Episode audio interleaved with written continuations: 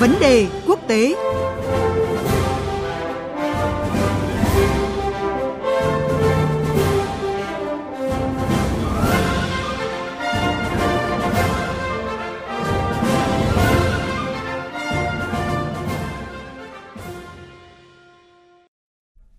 vị và các bạn, trong một động thái bất ngờ, vào chiều tối qua theo giờ Việt Nam, Tổng thống Mỹ Joe Biden đã có chuyến thăm Ukraine. Như vậy, đây là lần đầu tiên trong lịch sử hiện đại một Tổng thống Mỹ tới vùng chiến sự nơi không có sự hiện diện của quân đội Mỹ.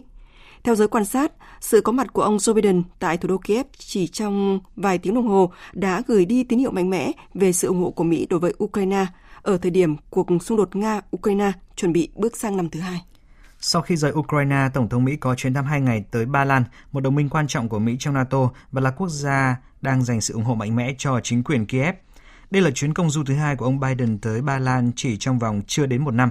Sự hiện diện của Tổng thống Joe Biden tại Ba Lan được cho là mang nhiều thông điệp về chính trị và quân sự của Mỹ và NATO đối với Ukraine. Để có những góc nhìn cụ thể hơn, biên tập viên Thanh Huyền trao đổi với phóng viên Hải Đăng, thường trú Đại tiếng nói Việt Nam tại Séc, theo dõi khu vực Đông Âu. Có thể thấy trong gần một năm kể từ khi chiến sự ở Ukraine nổ ra thì đây là lần thứ hai Tổng thống Mỹ Joe Biden đến thăm Ba Lan, ở quốc gia cung cấp hỗ trợ nhân đạo và quân sự đáng kể cho Kiev, đồng thời là một đồng minh quan trọng của Mỹ ở khu vực. Thưa anh Hải Đăng, tính biểu tượng và thực tế trong chuyến thăm lần này của Tổng thống Mỹ Joe Biden tới Ba Lan được nhận định như thế nào? Vâng, trước hết phải nhắc tới là cái chuyến thăm bất ngờ của Tổng thống Mỹ tới Kiev trong ngày 20 tháng 2 khi chỉ còn vài ngày trước lễ kỷ niệm một năm của xung đột nổ ra thể hiện sự đoàn kết của phương Tây đối với Ukraine, đặc biệt trong cái thời điểm hiện nay. Việc Tổng thống Mỹ tới Ba Lan dịp này cũng ở một thời điểm vô cùng quan trọng,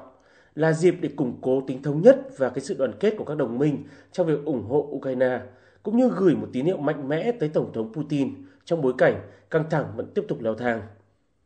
Ba Lan cũng là một trong những đồng minh quan trọng nhất của Mỹ ở khu vực Trung và Đông Âu. Do đó, trong chuyện hậu thuẫn Ukraine và đối địch Nga, Ba Lan và Mỹ như hình với bóng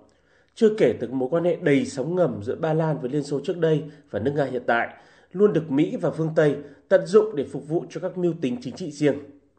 Ba Lan có vai trò khá lớn trong việc giúp Mỹ củng cố và tăng cường sự hiện diện ở châu Âu, nâng cao cái tầm ảnh hưởng dẫn dắt cả khối NATO. Ví dụ như Mỹ đã tăng cường cái sự hiện diện của quân đội ở Ba Lan và hiện thì có khoảng 11.000 lính Mỹ đồn trú ở đó. Bên cạnh việc tăng cường sự hiện diện của Mỹ ở châu Âu, Chuyến công du lần này của Tổng thống Biden cũng là để trấn an Ba Lan, một đồng minh thân cận, cũng trở thành tiền đồn của EU và NATO trong cuộc đối địch với Nga và các nước thành viên EU và NATO ở Đông Âu. Điều này cũng là lý do chính mà Tổng thống Biden sẽ nhóm họp với nhóm B9, còn gọi là Bucharest 9, bao gồm Bulgaria, Estonia, Latvia, Litva, Ba Lan, Romania, Cộng hòa Séc, Hungary và Slovakia trong ngày 22 tháng 2. Qua đó thì thúc đẩy cái tinh thần đoàn kết, khích lệ các cái quốc gia sườn phía đông NATO tiếp tục kiên định cái lập trường đối địch và áp đặt các biện pháp trừng phạt Nga.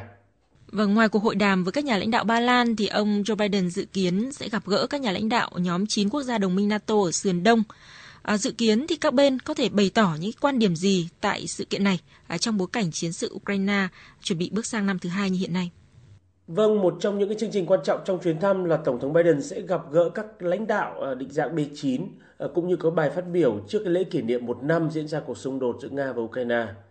Tại đây thì Tổng thống Biden sẽ gửi một cái thông điệp mạnh mẽ về cái tình đoàn kết với Kiev và các đồng minh trong khu vực trong một cái giai đoạn vô cùng khó khăn. Cuộc họp này thì cũng được đánh giá là cái cơ hội để Mỹ tập hợp các cái đồng minh trong khu vực và bày tỏ cái sự ủng hộ mạnh mẽ, vững chắc đối với Ukraine.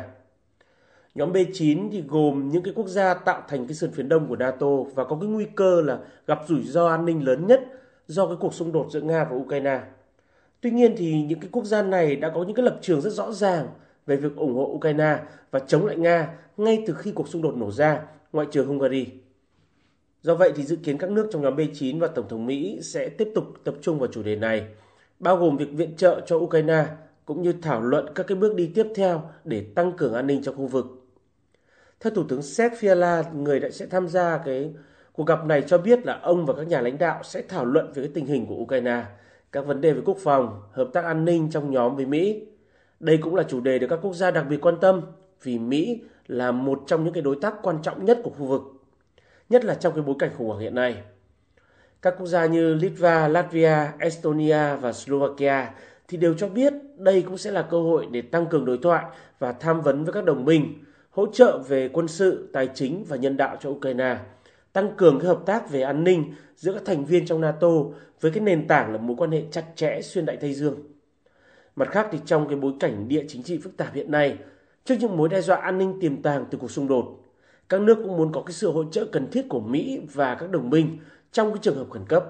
Vâng, riêng về phía Ba Lan, đây là một đồng minh quan trọng của Mỹ tại Đông Âu sau chiến tranh lạnh và hiện cũng đóng vai trò quan trọng trong NATO khi mà 90% vũ khí và các trang thiết bị của phương Tây hỗ trợ cho Ukraine đi qua quốc gia này.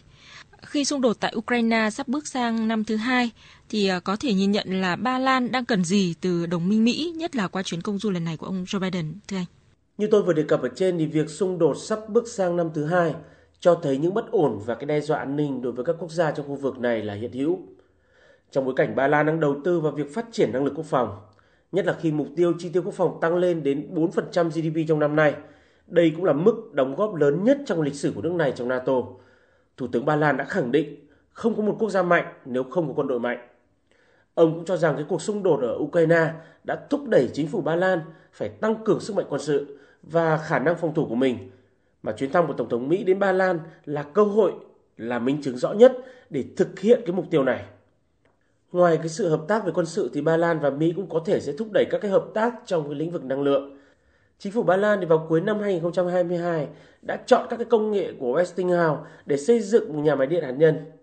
Các công ty của Mỹ thì cũng tham gia vào cái việc xây dựng các cái lò phản ứng hạt nhân nhỏ của Ba Lan. Ngoài ra thì nhập khẩu dầu diesel và cái nguồn cung cấp khí tự nhiên hóa lỏng cũng sẽ là một chủ đề quan trọng trong các cuộc hội đàm của hai người đồng cấp. Tôi cho rằng là cái chuyến công du của Tổng thống Biden tới Ba Lan sẽ có ý nghĩa chính trị, quân sự đặc biệt cũng như là động thái để củng cố hơn nữa cái tinh thần đoàn kết với các quốc gia Đông Âu. Vâng, xin cảm ơn phóng viên Hải Đăng với những à, thông tin vừa rồi. Vừa rồi là phân tích về chuyến thăm Ba Lan của Tổng thống Mỹ Joe Biden. Thưa quý vị, dự kiến trong hôm nay, ông Biden sẽ có bài phát biểu từ lâu đài Hoàng gia Warsaw, trong đó đề cập chiến sự ở Ukraine và sự ủng hộ của các đồng minh NATO với Kiev. Sự kiện này có thể sẽ trùng với thời gian Tổng thống Nga Putin đọc thông điệp liên bang. Đây là những diễn biến đáng chú ý có thể hé mở cục diện của cuộc xung đột tại Ukraine trong thời gian tới –